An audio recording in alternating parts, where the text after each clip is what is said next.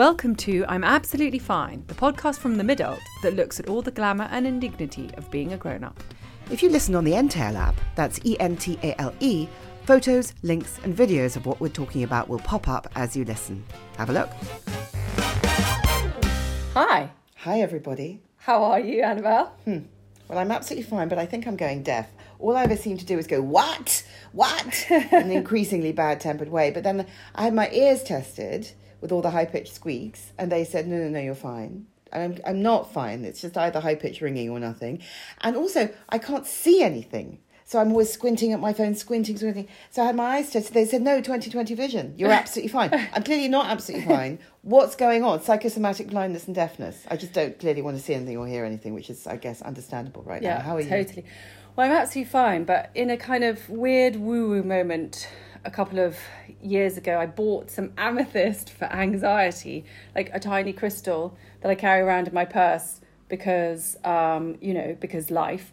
And uh, and the other day I smashed it, which I think is What the fuck? So now I have a broken, like chipped amethyst for anxiety, which sort of sums everything You've up. got for that fuck's sake carrying your own broken soul in your basically handbag. yeah, that's what i'm doing so karma is shattered and uh, who knows what the fuck is in the post for me anyway i'm so thrilled about this so way back in the mists of time that is 2018 this dynamic duo came on our podcast they are the authors of the best-selling Slay in Your Lane, The Black Girl's Bible, an essential guide for girls growing up in this country. And we are not ashamed to say that it opened our eyes and we loved meeting them so much that as soon as there was a whisper of a new book, we booked them in. So yes, Yomi Adegoke and Elizabeth Uviebinene are back with Loud Black Girls, an anthology of 20 black British women writers asking what's next and offering a springboard for all loud black girls everywhere. We are absolutely delighted to have them here. How are you guys? I'm absolutely fine, but I haven't had a full night's sleep in a fortnight. so other than that, things are things You okay. are talking to the right people. preaching to the choir. You're preaching to the choir. And this particular member of the choir woke up at 4.16 this morning. ah, okay, I can't beat that. I was up at like seven, but to be fair, I went to bed at like four. So yeah, Whoa, was that fun or fun or panic? definitely panic. There's a point in life, isn't there, where you're like, oh, yeah, I didn't get to sleep till 3. Fun or panic? Always panic. What um what are you panicking about? I mean, if that's not too personal a question. Madly stupid question considering everything that's going on. Specifically? Just a myriad of things, and then of course, there's always going to be the fact that we're kind of in a once in a generation crisis that kind of underscores that and makes it all the more traumatizing. So yeah, just I guess I just you know just a nice pick and mix of worries. And Elizabeth, how are you doing? Hardly dare ask at this point. I can't top that. Um, I'm absolutely fine, but I really wish my hair stopped doing this weird thing um, that it does and not cooperating. Um, so that's like my bugbear. What what is it doing? It just doesn't listen to me. So Oh, it how means- rude of it. Yeah, honestly, it just means I've got to keep on putting so many amount of product on it. That so that's my kind of bugbear at the moment. Very very. But don't you find that you can do exactly the same hair ritual one day mm. and your hair, you're like, I've got it, I've cracked it, it's working. And you follow it to the letter the next day. And some combination of like hormones and the gods and, and I don't know, karma means it just goes incredibly wrong. Usually when you're about to go on a date or have a big meeting and it's just, you you're like, I did everything right. Why are you doing this to your hair? Basically, yeah, that's definitely how I feel. Like it just doesn't doesn't cooperate, and it's been 28 years, so I'm hoping it, you know, it chooses to do its thing at some point. Oh, well, you know, we can always hope. What is life without hope?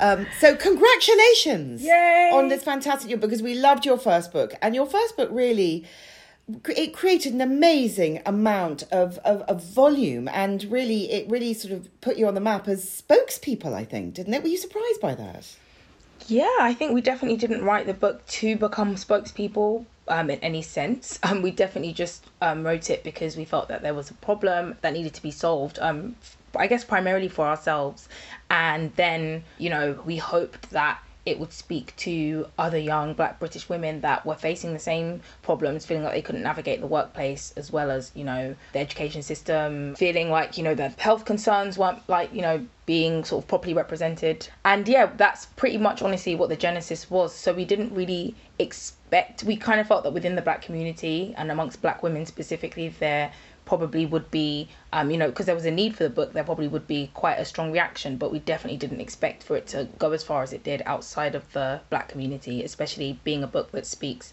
very specifically to the black female experience. So, absolutely has been just a massive surprise and also um, a, a, very pleasant one though yeah mm.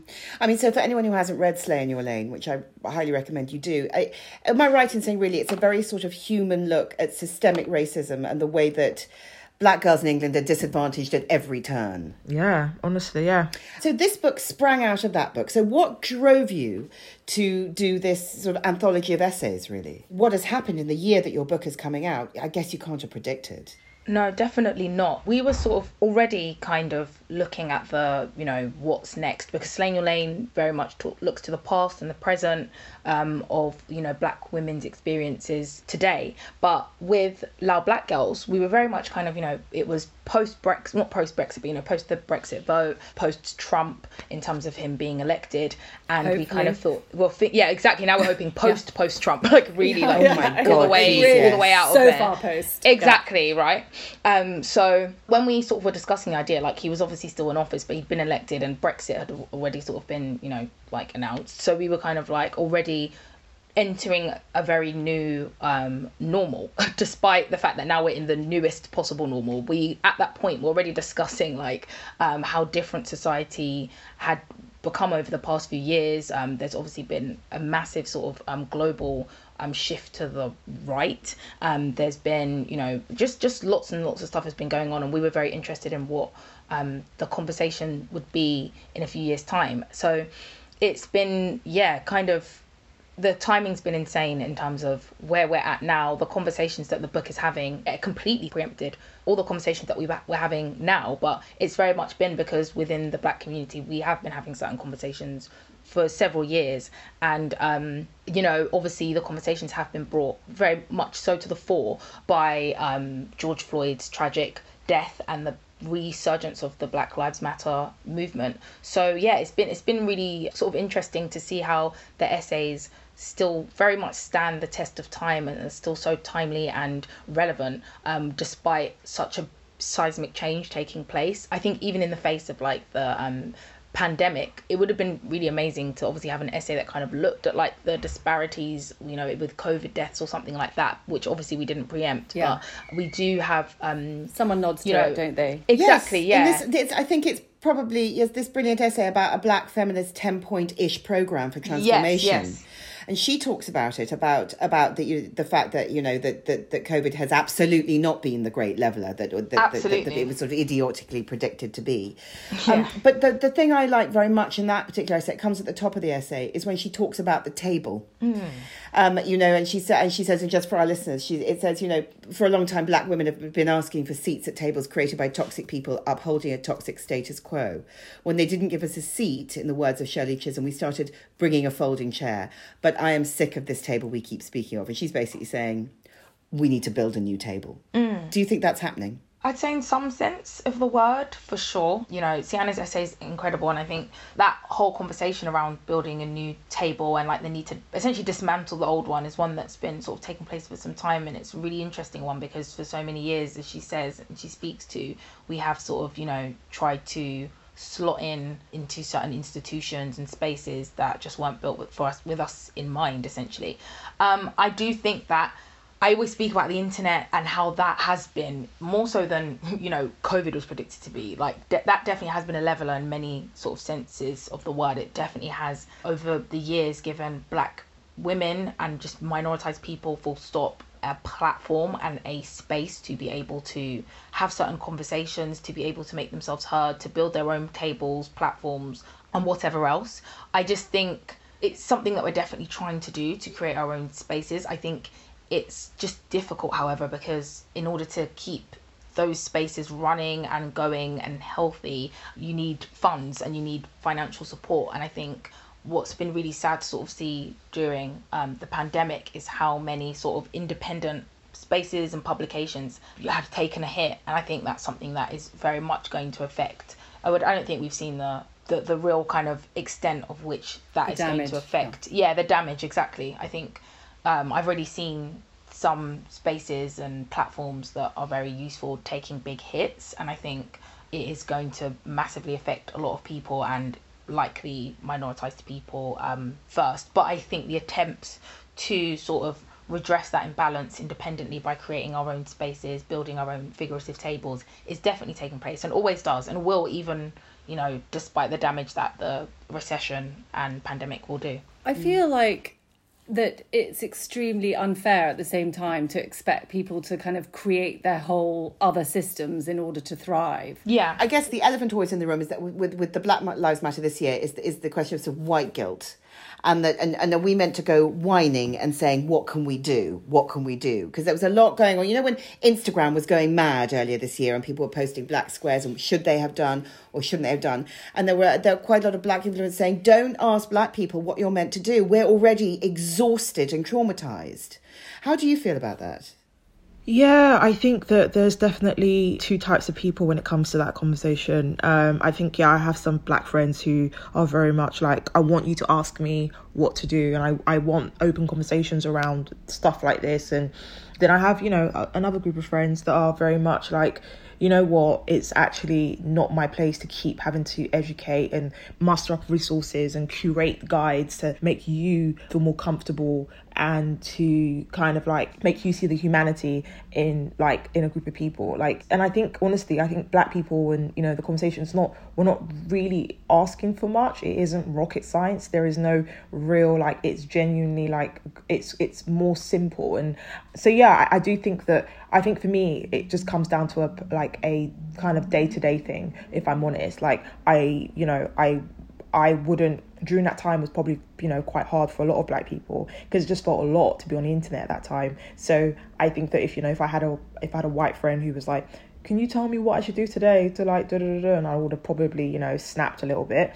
But I think you've got I think we've got to have these kind of like uncomfortable conversations, and it's more so the how as opposed to like not having it. So yeah, I, I do think that the internet went a bit crazy, and I don't know. Again, it centered white people, which I understand why it does because white supremacy is the kind of like the common thread. So I, I understand why you know all these guides and all these things, all these lists started happening, but um, ultimately, like you know, it goes way beyond that.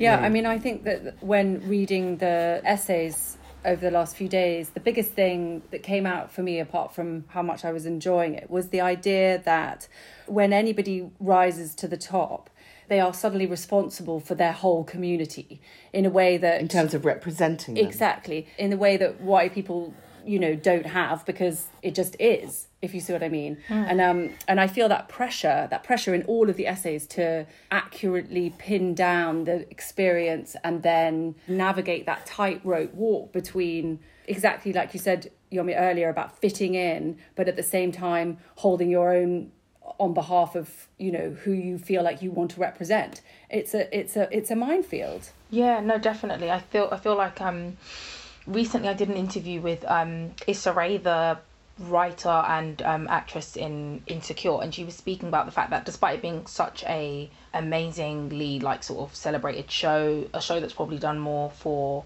black representation in like our generation than any other she was talking about the like consistent and constant pressure to be all things to all people not just within the show but you know even as an individual and i think that's something that like i mean we're definitely no Issa Rae but with what we've done with Slay in Your Lane like it's it's similar because you know we often there are there are blind spots in Slay in Your Lane, as there'll be blind spots in any work. Um, and, I, and to be honest, in some cases, I wouldn't honestly even say they're blind spots. I'd say they're things that we wanted to include that we weren't able to because of like limitations or things that we felt nobody that we had interviewed could speak to. Um, but that doesn't mean that somebody else can't write a book on that sort of air on that area. Um, and I think because there is so little, there is a real pressure for um, you know the, the the the small amount of work that we do see very visibly in the mainstream from black women to be all things to all black women to represent all black women in their entirety whereas to me I, that's never the answer in my mind. Like I, I don't particularly when people kind of speak about you know period dramas and sort of being like oh we need to like write in like um, a black character into this show because you know we need it to be diverse. To be i don't know. Like i'm not against that but my preference is i'd actually rather there were more shows that showed pre-colonial africa and um, showed like you know p- period dramas that actually are set in places that have predominantly black people. Um, i don't necessarily like or i don't know I'm, I'm not as keen on feeling that the only representation that matters is us shoehorning ourselves into um, pre-existing works and stories. I think that what needs to happen actually is that more minority people are commissioned to create their own shit really. That's that's what matters to me. And then Issa Rae can write the insecure that she wants that represents a very specific black female experience and everyone else can fill in whatever they see as gaps with their own work um, i think that's better because i think the pressure's just it doesn't I don't know. I don't because think otherwise, it, because otherwise, I guess what you're doing is you're sort of politicizing all creativity. yeah, So it will limit the stories that can be told in a way, and the Yeah. beauty of them, and the and the sort of the magic of them. yeah, and it's just not all. It's not authentic. I think that's the other No. thing. It's just not authentic. Like you know, we when we were writing Slay in Your Lane, we were like we we want to speak to you know as many sort of trailblazing Black British women as we can about certain experiences that we felt we wanted to represent within the book in terms of health, in terms of work, in terms of education. Um, there are other there are other experiences. So many experiences that people will have outside that lie outside of the remits of that of those chapters. But we're very much like we would rather somebody actually do it justice in another body of work rather than us kind of you know because initially somebody did say I think we might have said this before, but somebody did say that have you considered writing Slay in Your Lane to represent BAME women? Have you considered writing it so that it's a bit more broad? And we're like, well, it does a disservice not just to black women, but to women, non black women that aren't white either, because then their experiences are being, you know, they become footnotes in like this book or like shoehorned in. It's just not authentic. Yeah, and also, haven't we sort of all had enough of generalisation Yeah. when it comes to you know racism, sexism, prejudice of any kind? Generalisation just it doesn't help, does it? Yeah, yeah, absolutely. It's it's the curse of the whataboutism. So everything you go, well, what about this or what about that? What about that? And you end up with something so kind of diluted that it it, it actually no just longer says so much. no longer. And that was what's so sort of yeah powerful about um, Slay in Your Lane and powerful about you know Loud Black Girls is that you allowed everybody to plat their own sort of interests and they didn't have to represent. So there was some crossover, but it was about the lived experience and the kind of future hopes of each individual. Um, and that I think that works really well. How do you feel about the term BAME as opposed to blacks? I'm looking again at this uh, at this essay where she objects to it. She says, "Aren't you tired of people using woman of color, or person of color, or black or minority ethnic when they just mean black?" How do you feel about that? I would definitely say this is an individual thing by person, if I'm honest, because you mean, I've had conversations like about the term BAME, and yeah, we've agreed, and we have different kind of like ways to see it. And I think, in reality, I think if you say BAME meaning black, then use black. If you say BAME because there's a commonality around, you know, why we're talking about a particular issue, then that's fair. I think it's when we use BAME and women of color to erase um, very individual experiences that black women have and all black women are trying to kind of articulate. So it does it disservice when we start putting all these terms out there because all it does is kind of like obscure from the reality that, you know, these are real, real kind of like challenging issues and it needs to kind of be spoken on in individual level because how can we, if we don't understand the, the problem and why it's very much, you know, why it's very much about this issue, then we're never going to kind of like actually have proper like you know insightful and conversations that kind of build build out because some of the kind of you know stereotypes that you know for example black women have and Asian women have are very different and sometimes and you know a lot of it might be kind of like um directly opposed. So I think that if you mean black, say black. Didn't you write about that? Was uh, was it you or Yomi that wrote about that in your introduction of the book about the sort of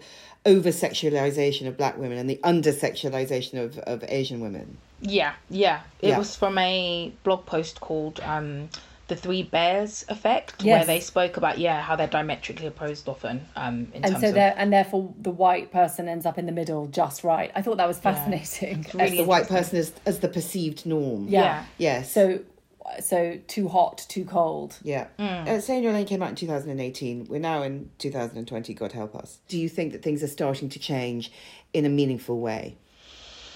Mm, let me think. Um, in a meaningful way, I think. I honestly, I honestly don't know. If I'm being completely honest, I don't know. Because there's volume, Yeah. but is there change? and there's been volume before and i think that's something that we forget that the, black lives matter movement that's taken place over i'd say like the past six or seven years like it's kind of something that branched off of other movements that predated it. And i think you know in terms of volume and mainstreamness which isn't a word like it definitely kind of brought to the fore like lots of conversations that we've being had like um, within activist spaces and intra-communally and stuff like that. Um, but I guess perhaps because I was working in a newsroom like around the kind of the other iteration that was taking place sort of like in 2013 or 14 I mean I do feel that like there was a point where everyone had Black Lives Matter in their bio like it was it there was that time where you know I guess equivalent almost to the black squares like it was it was it we, I don't want to pretend that Black Lives Matter didn't get quite mainstream already, like as if certain conversations weren't had after Eric Garner and Trayvon Martin and Sandra Bland, like they were. And I think, I don't know, I think when it, when I guess when you kind of step away from things and, you know, the hysteria dies down in terms of everybody scrambling to like prove that they're not as racist as the, as an, another white person, you kind of, when you look at it, you kind of see certain factors like lockdown and how that I guess exacerbated responses in a way that I don't think people are taking stock of yet. And um, as you were kind of saying about white guilt, like how a lot of the things that fuel the kind of furthered response is the fact that people just again it's like they don't want to look a particular way they don't want to be you know chastised or cast out as problematic so no, everyone wants to be the good yeah, guy, don't they? exactly so do what they can to look like they are essentially And, Yeah. and also, and also, I guess the worry is, I feel like it's happening creatively. You can see it starting to happen, uh, you know, in, in in literature, on telly. But what about the schools? And what about, um, you know, COVID? And what about, you know, that's what I mean on on a level that's a bit less fashionable. Yeah, and I think that's the real challenge. It's the everyday stuff. It's the Yeah. stuff that keeps kind of like telling you that you, you know, aren't you, you know, you're never gonna like amount to anything, and that's done indirectly, directly at school. Um, so the disadvantage, and it's it's hard to kind of like I guess really deep it. If you deep it a lot, like it is very demoralizing, and it does feel like a mounting as opposed to you know, like you said, the more sexy stuff, which can feel um, more of a gloss. But I think what's happened over the Black Lives Matter anyway this summer, like anyway, I've definitely seen that we are having these kind of like less sexy conversations when it comes to diversity. I think pre pre this summer, it was easy to kind of just sit on a panel and talk about you know the kind of representation, which is really important, but and talk about publishing and and all that sort of stuff. But I think uh, there's things such as you know the curriculum being uh, being more diverse was spoken about more than you know I've been privy to in recent years. Yeah, so I think even you know childbirth and all of these conversations, I think it's it's happened more, but we're talking about it, which is good. It raises awareness, but how that translates into action is yeah, it's a very it's a different conversation. Yeah, because to your point about the fact that you're sort of educated to believe that you're not good enough in that same way that, you know, that it's been sort of talked about internalized misogyny and internalized homophobia for the gay community and obviously internalized racism and inter- you know internalized misogyny is something that I relate to the idea that you're already told that you're not good enough or that the structures aren't going to support you or whatever. And so therefore you grow up with a kind of self hate self-loathing and you you want to change yourself and you're you want to be more this or more that or to fit in etc and uh, yeah those are the things that need to be attacked right from the root isn't it the idea that you know somehow for some reason we are not good enough and that that there's the battle isn't it because actually as soon as we feel good enough we're freer in that way aren't we What do you mean confidence? Yes. Giving yes, confidence. I know, yeah. Hope, I suppose, as Yeah. well. which is what your book i think really offers um, and that's really exciting because you're basically saying you know The my idea of a way forward. yeah exactly the the idea of a way forward but also here we are in all of our glory as opposed to you know this is one way Because you were the loud black girls at university, weren't you?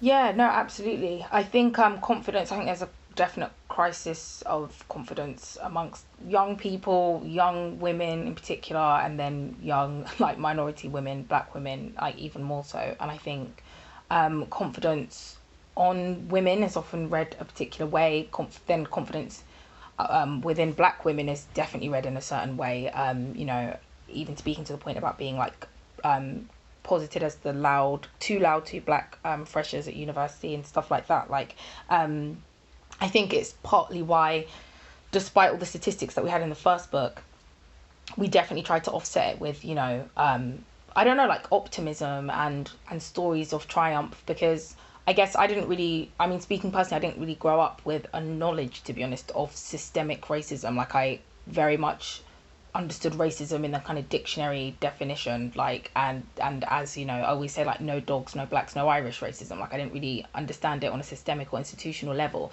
And i think it's brilliant that we do nowadays. Um somewhat more and that people are kind of engaging with the data and statistics but also that can bog if you're like a young person it can bog you down quite a bit and make you feel that your path is already you know finite and set for you so i think it was really important for us to kind of you know um, you know, offset it with the stories of success and triumph despite all the odds and against all the odds. And I think with um, Loud Black Girls, it's very much black women speaking to their experiences. Um, but at the end of the day, those the writers that we've um, sort of commissioned are amazingly talented. They've got a lot, a great deal to say, and are doing um, wonderfully. And I feel that, mo- like pretty much all of the essays regardless of what they're talking about, they do have that sort of thread of optimism and pushing forward and just I don't feel like it's kind of people um, musing and lamenting about how difficult things are without any kind of like um, because it's at the end of the day sometimes it can feel insurmountable, but all of us are still here doing what it is we need to do. We're all still here pushing forward, and I feel like that's very much um, a constant theme in the book. Mm-hmm. When you approached all these sort of glorious writers, did you say here is basically our platform use your voice. Did you say write whatever you want to say pretty much? Yeah i think that was definitely the brief. The brief is very much like no brief um, and and i think that was what was so magical about the essays that we got back. Um, and i think that's what's really really kind of like special about each one. They're so different and we you know we had a fear that you know everybody would write the same thing or kind of like center around the same kind of like theme. And so we asked everybody to kind of like just you know tell us what they would want to write so we can just make sure that you know we don't have like five essays on the same subject what's next for you guys um, I think at the moment we're just focusing on um, loud black girls. Honestly, I think yeah. it. Um, I think that's just where our focus is. And and so, would you describe yourself as as as activists or or speakers or sort of you know you're you're, you're I mean I would say that you're both you're you've become an authority now. How so when people say you know what do you do and why do you do it? What's your answer to that? Um, I'd say that I definitely wouldn't personally identify as an activist. I, I really don't. I feel like it's it's just not. I feel like um it's just not what I do. Like I I wouldn't say. I feel like our work is, um you know it definitely speaks to certain injustices and tries to shine a light on them and you know foster certain conversations but i think activism is a very strong word that's being used very lightly um, so i don't i don't personally identify as an activist at all but i do feel and I, and I think it is I don't know. I think it's difficult to feel like an authority on anything, even when it is your own experience, just because there are so many people with, you know, within the black community, within the black female population that have different experiences. So yeah, I think at least when it comes to work with Your Lane, like it's very much we do our best to shine a light on certain conversations and experiences as best as we can but we understand that there will be just like there are with anybody limitations to what we can do in terms of um having like and fostering certain conversations but we do our best um and i think we're very proud of doing our best but i think it's just it still feels quite new to be honest um even though you know this has been going on for a couple of years like it still feels like quite a new you know space to be entering. That's why we lend our platform to so many others and help have other people speak also because we know that we definitely aren't like experts on anything. Thank you so much for coming on. And um and good luck good luck good luck with the book which is out. Yeah, so it's you. loud black girls out on the 1st of october. And um and i just hope that you guys have got really high hopes for it because yeah. we loved it. Thank you so much. Thanks so much for having us You've been listening to Annabel Rivkin and Emily McMeekin of The Midult. Our book, I'm Absolutely Fine, is out now. If you like what you hear, please rate, review, and subscribe. And we'll just leave you with this thought Karma will see you now.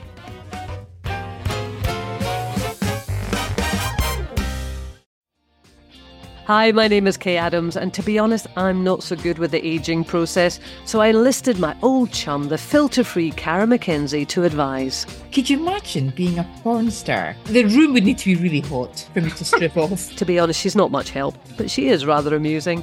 And along with some great guests, Jo Brand, Andy Oliver, Anton du Beke, Ruth Langsford, and Craig Revel Horwood, darling, we are learning how to be 60. Listen wherever you get your podcasts.